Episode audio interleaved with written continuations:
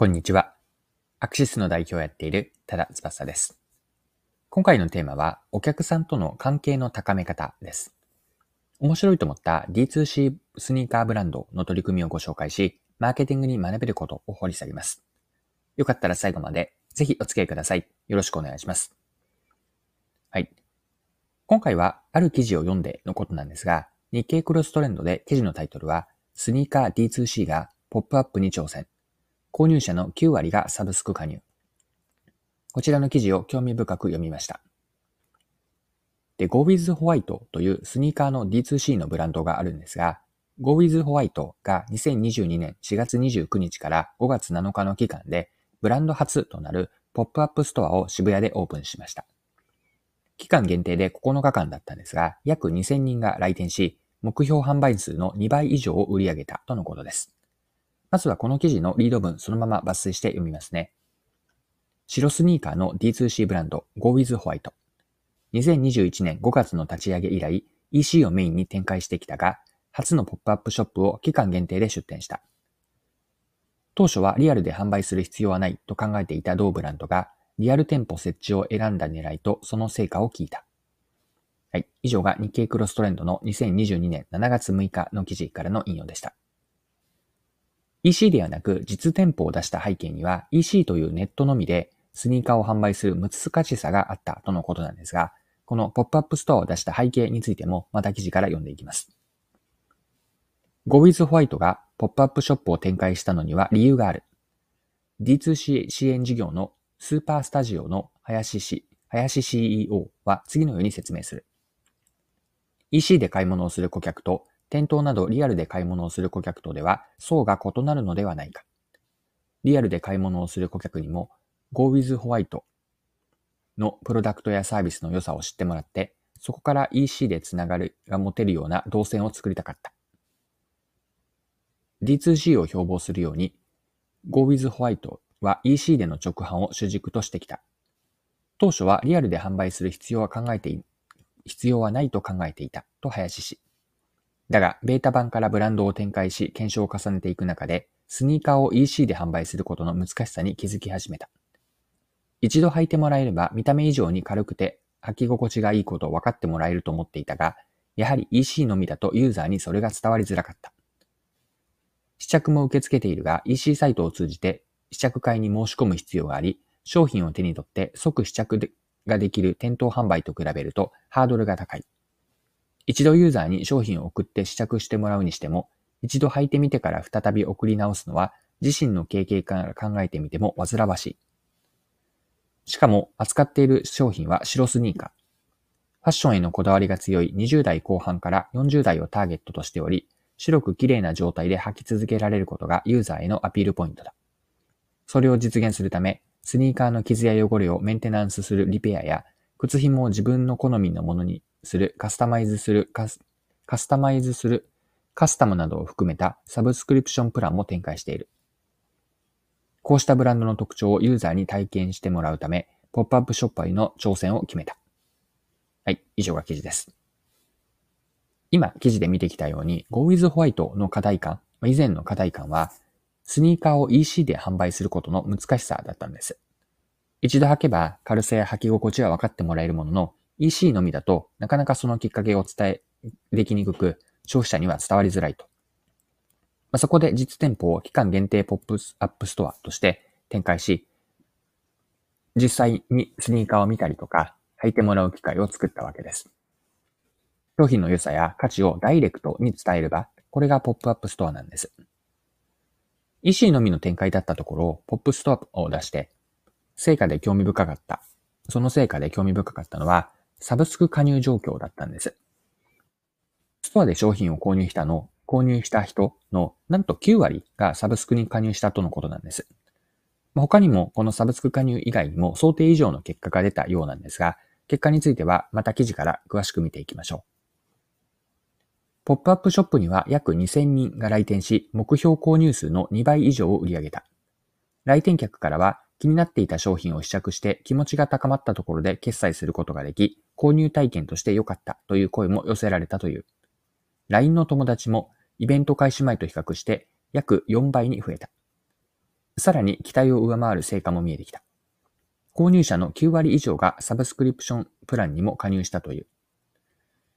ウェブを見て興味を持ちつつも、サービス内容を理解するには至りなかった顧客が、ポップアップショップに来店し、スタッフから直接説明を受け、試着する中で購入につなげることができた。サービスへの納得感もあり、加入につながったのではないかと林氏は分析する。はい。以上が記事です。では、ここまでの内容が今回の配信の前半と後半に分けた時の前半にあたります。ここから先の後半のチャプターでは学べること、今回の Go with White の事例から学べることについて掘り下げていきましょう。はい。では後半入っていきます。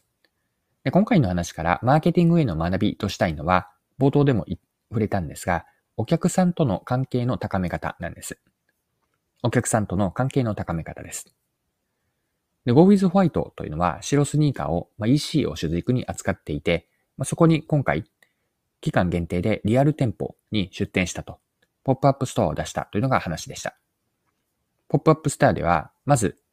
実物を見てもらったり、スニーカーを試し履きをしてもらって、あとは店内でのステッカーなどの無料でのノベルティグッズを配ったりとか、LINE の友達登録も進めました。来店者の中には実際にスニーカーを買ってくれ、さらに購入者の9割がサブスク会員になったとのことでしたよね。で、このように今の内容をステップとして3つに整理をすると、まず1つ目のステップが試着であったり、グッズの無料の提供と。ここでは試着も含めて無料での体験というのをリアル店舗で提供しています。次の2つ目のステップがお店でのその商品の購入ですね。3つ目がサブスク会員登録と。このように無料でのグッズ提供とか試着、商品の購入、そして3つ目がサブスク会員登録と、少しずつ、とはいえ着実にお客さんとの関係を高めていったんです。こうした顧客体験は EC でのネット上だけでは再現がしにくくて、リアルでの店舗体験があった頃、あったからこそなんです。で、学びを一般化して表現をするなら、お客さんとの関係を最終ゴールから逆算し、一段ずつ高めていこうと。これを学びと捉えたいです。もう一度繰り返すと、お客さんとの関係を最終ゴールから逆算し、一段ずつ高めようと。例えば、最終的なゴールをサブスク会員に設定したとしますよね。もしくは、その後、サブスク会員を退会せずに、末長い顧客関係にすると。ここまでをやってもいいわけなんですが、サブスク会員をゴールにしたとしても、まとはいえ、その初めてのお客さんにいきなりサブスク登録を促しても、なかなか簡単には登録ってしてもらえないと思うんです。GoWithWhite がやったように、まずはグッズの販売とか、えっ、と、試着などの無料での体験であったり、価値提供からだったんです。その後に、まずは一つ商品を買ってもらって、次にサブスクという、まあ、階段を一つずつ上がるように丁寧に進めていくと。そのためにはお客さんとの接点、顧客接点の一つ一つにおいて、その接点は階段のどこにある状態のことなのか、そしてその接点、顧客接点での体験から上がった次の先は何があるのか、そして三つ目が最終的なゴールにつながっているのだろうか。以上ですね。これらを意識しながら顧客体験と目指す関係性を丁寧に設計し、それを実現するために打ち手につなげていくと。これが今回の話から学びとして残しておきたいことです。はい。そろそろクロージングです。今回は D2C スニーカーブランド Go with White の取り組み、リアル店舗の出店ですね。期間限定のポップアップストアという話をご紹介しました。まあ、そこから最後にマーケティングに学べることを見てきたわけなんですが、最後にもう一度振り返ってまとめておきましょう。学びの部分、ピックアップしたいんですが、顧客体験の設計を丁寧にやっていこうと、こういう話でした。で売り手にとっての最終的なゴールをいきなりその初めてのお客さんに示してもあるいは促したとしても、なかなか簡単にはゴールまでいかないと。これって現実だと思うんです。よってどうするかというと、例えば無料での体験をして商品の購入をまず1個してもらって、その後にサブスク会員という末長いお客さんとの関係を作ると。このように階段を一つずつ上がるように丁寧に進めていくといいです。お客さんとの関係を最終ゴールから逆算し、そのために一段ずつ上がるような丁寧な設計をしていこうと。一段ずつお客さんとの関係を高めていこうと。これを今回の最後、学びとして残しておきます。はい。今回も貴重なお時間を使って最後にお付き合いいただきありがとうございました。それでは今日も素敵な一日にしていきましょう。最後に一つアナウンスをさせてください。ニュースレターのご紹介です。ビジネス系のニュースレターを配信しています。で、今回の内容がいいなと思っていただいた方には、このニュースレターもきっと面白く読んでいただけると思います。で概要欄にリンクをつけておきますので、無料の購読登録をしていただくと、ビジネスレターが週1回、木曜の朝に届きます。でもし読んでみて違うなと感じたらすぐに解約いただいて OK ですので、ぜひぜひレターも登録して読んでみてください。よろしくお願いします。